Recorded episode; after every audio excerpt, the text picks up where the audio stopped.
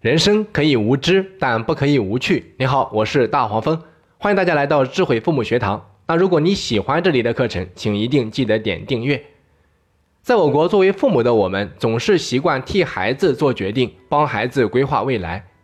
很多家长在孩子比较小的时候就开始规划孩子的未来，比如说四岁学画画，五岁学唱歌，六岁学钢琴，这些就是我们父母的想法。没有一个父母不希望自己的孩子成龙成凤，但是我们在让孩子按照我们的规划走之前，能不能听听孩子的想法呢？根据我多年的教学经验发现，很多学生的家长基本不信任孩子的想法。很多家长在听到孩子的想法时，第一反应就是告诉孩子：“你的这种想法是错误的，因为老爸老妈都是过来人。”就因为这种方式啊，让孩子出社会之后极有可能成为一个没有主见的人。那么我们为什么不可以换个方式？比如说鼓励孩子自己做主、自己选择、担当起责任，而家长只要在旁边提供参考就可以了。接下来啊，让我们一起来听一听上海的一位中学校长妈妈她是怎么说的。她说：“从我女儿四岁起，我就开始听她的。”那这位妈妈具体是怎么做的呢？了解一下。第一，让孩子独自判断，并尊重孩子的每个选择。因为没有老人可以帮忙带，我女儿很小就进了幼儿园。到大班毕业时，本来按照年龄她还应该再读一年，但是她不同意，一定要和小朋友一起去上小学。我没有武断的回绝女儿，而是请了三天事假，带不到五岁的她到小学去旁听了三天。然后让他自己判断是否可以上小学。这三天，我们旁听了每一节课，把小学生的生活都过了一遍。三天后，他很坚定地说：“我要上小学。”那时候不到年龄，走个后门还可以进去，所以我也就尊重了他的意愿，让他上了小学。小学一年级的第一个学期啊，他是学的最好的，因为这是他争取来的，是他的选择。这样。在不到五岁的时候，他就学会了独自判断和为自己的选择负责。升初中时，我仍旧让女儿自己选择，是去民办学校还是公立学校。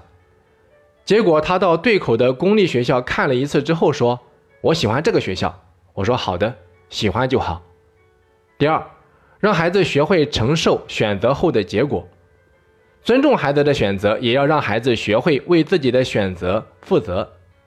女儿读初中时，我带她到上海很多高中去转了一圈，让她看看希望将来进哪个学校。最后她说：“妈妈，我要考上海中学，因为上海中学漂亮。”因为这个目标，初中最后一年她的成绩突飞猛进。但我个人判断，要考上上海中学还是有点危险。中考填报志愿时，我建议她填报师大附中，但女儿坚决要报上海中学。后来我尊重了她的意愿。结果在成绩揭晓时，他因为两分之差与上海中学失之交臂。虽然他最终也进入到了心仪的曹杨二中，但有时候仍然有些遗憾。他经常会跟我讲：“老妈，如果当时听了你的，没有报上海中学，你说我什么学校进不去呀？”这个时候我会告诉他：“那是你自己的选择。”我觉得一个人不可能永远做对的事情，但只要是自己的选择，并且是经过思考的选择。就没有什么可以后悔的，这就好比开车在高速公路上，你一旦选择了一个岔口，就只能按照这个方向开下去，哪怕是错了，也只能在下个出口的时候再做调整。即便孩子的选择最后是走了弯路，甚至走了回头路，也不一定是坏事，毕竟多了一份人生经历。后来女儿进大学选专业、出国读研，都是自己做决定，自己去操作。我也曾经担心他的一些选择，比如他曾经啊想进入传媒行业，我知道传媒业非常辛苦，和他沟通过好几次，但他态度坚决，我也接受了，于是啊和他一起规划未来。后来女儿自己到传媒公司实习了一段时间之后，改变了主意，我也尊重她，并继续积极的和她一起去规划新的未来。第三。要维护老师和学校在孩子心目中的形象。我每次家长会啊，都会跟家长谈到这一点。这不是我作为校长护着老师，而是因为我明白，孩子不会从他不喜欢的老师那里学到任何东西。这是初中的这个阶段非常明显的特点，家长一定要想明白这一点。学校啊，是孩子每天要去的地方，家长本事再大，也不可能替代所有学科的老师。即使对老师有意见，也不要让孩子看出来。你可以背着孩子和老师沟通。我女儿在上小学四年级的时候很顽皮，总是闯祸。那个期末拿到成绩报告单，女儿伤心的直哭。原来老师给出的五行评语中，竟然没有一句肯定，全是批评。这是做了十四年班主任的我看到的第一份奇特的、让我终身难忘的评语。晚饭的时候，女儿吃的很少，临睡前还问我：“妈妈，我是不是真的很差呀？”那天晚上，我和老公都失眠了。我知道女儿开始怀疑自己的能力，开始失去自信了。我连夜给孩子写了一封信，我说：“孩子，你见过磨刀吗？把刀放在磨刀石上磨，刀一定很疼。可是他没有发出一点声音，因为他知道，只有经过这样的磨砺，他才能够变成一把好刀、快刀。那你想变成这样的一把好刀吗？那就要经历磨砺。”你睡觉之后啊，妈妈已经和老师通过电话了。老师说，今天的评语就是一块磨刀石，就是要让你去接受反复的磨砺。当你把评语上的缺点改正之后，你就会是一把举世无双的宝刀了。我用这封信把老师在女儿心目中的形象重新给挽救了回来。接下来我又和女儿聊了很多，帮他重塑了对自己的正确认知。最后啊，他还给自己写了。很多虽然比较稚嫩，但却是比较客观的评语。到今天我还是非常后怕，如果当时我不是用这样的方式来处理，结果会怎样？我也常常用这个故事来鼓励我们的老师，要多几把衡量孩子的尺子，多让孩子感觉到成功。第四，帮助孩子拥有梦想。女儿小时候，我很想让她学钢琴，但我不是买来钢琴给她学，而是用了一个小小的计谋。当时我班上有个学生钢琴弹得非常好，我就带女儿去他家玩，请他弹琴给女儿听。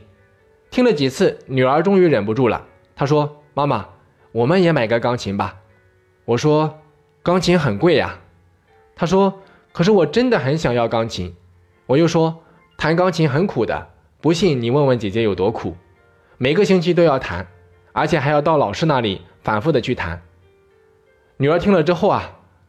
就有点为难，最后放弃了。但过过了几天，她又忍不住了，于是又跟我讲：“她说妈妈，我真的很想要钢琴。”在女儿的一再恳求下，我才买了钢琴。因为是她自己提出来要弹的，所以啊，她学琴的整个过程我都非常省心。女儿曾经这样跟我说：“他说老妈，你最大的优点就是一直尊重我的选择，因为有了你，有了选择，我就有了目标，就会朝着自己的目标前进。”所以啊，父母要帮助孩子拥有具体的未来梦想。孩子拥有了梦想，要引导他们相信这个梦想能实现，并朝着这个目标不断的行动。这种行动就会赋予孩子进行自我开发的积极动机。第五，训练让孩子区分优先顺序的方法。大家都在说，小学和初中阶段是养成良好的学习习学习习惯的黄金时期。那么，良好的学习习惯究竟该如何养成呢？在女儿上小学一年级的时候啊，我规定她晚上七点钟必须把所有的作业做完，七点之后全部都是她自己的时间，想做什么就做什么，我绝对不会增加一分钟的课外作业。有一次啊，晚上七点钟我家访回来，发现她语文作业还没做，阿姨说她前面在玩，所以啊，作业时间来不及了。我看了七点钟已经到了。就把女儿的作业给没收了。女儿怕第二天被老师批评，哭着求我。我妈妈也在旁边求情，但再哭也没有用。我告诉她，七点钟之前完成作业是铁打的规矩，规矩就不能被破坏。第二天一早，我打电话给女儿的老师，解释了昨天的情况，并且告诉她该怎么批评就怎么批评。从那以后啊，这种情况再也没有发生过。所以说，定下行动顺序。就是在训练判断力，从小开始让孩子自己选择玩或者学习，就是在训练孩子区分优先顺序。第六，要进入孩子的语言系统。我在美国做过影子校长，当时我采访过美国加州的一位年度教师，他说啊，我每天晚上都要看两部肥皂剧。我问为什么，他说这样第二天我才可以和我的孩子聊啊，才可以用孩子们能够接受的语言。从这些肥皂剧的剧情聊到我的课堂，最后啊再讲到我要教的历史知识，这就是需要家长去努力的。你要进入到孩子的语言系统，包括了解孩子在看什么电视，包括一些网络上的热门语言。为什么我们有些时候啊，孩子总是嫌妈妈烦，到了初二的时候就不怎么和母亲多讲话了？我曾经啊和一个孩子聊，他说我的妈妈什么都不懂。还有一个家长啊听到孩子说逗逼，于是啊就批评孩子骂人，孩子也很气愤，说你懂什么？所以，我们家长有的时候确实不知道，有些词汇在网络的环境中，词语的含义已经发生了很大的变化，而我们却还不知道。因此，家长要了解孩子，你就一定要进入到孩子的语言系统。三年一个代沟，孩子不可能穿越到家长的话语系统，那你就只有蹲下身子，寻找和孩子沟通的共同语言。总而言之，作为家长，永远不要过时。第七，让孩子有目的的旅行。女儿在高中的时候，学校组织孩子们坐铁皮火车去南京进行生存挑战。虽然孩子很辛苦，但我却非常赞成。旅行是很好的教育方式。通过旅行，孩子能够培养自立能力、忍耐力和挑战精神。到了大学的时候，女儿曾经组织了一帮年轻人一起从云南的泸沽湖徒步到四川的亚丁稻城。我当时也很担心啊，但看到他为了这次徒步做了各种攻略，锻炼体能，我知道他已经做好了充分的准备，并且开始为自己的选择负责任。那当我不能阻止他的时候，我就积极的去支持他。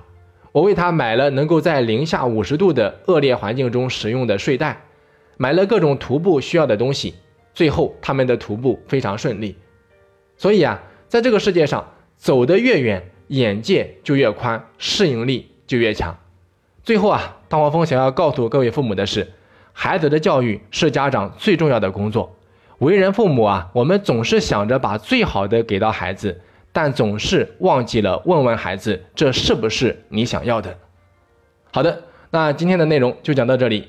如果说你喜欢大黄蜂的课程，也欢迎你到喜马拉雅平台搜索“智慧父母学堂”进行免费订阅。我们下期再见。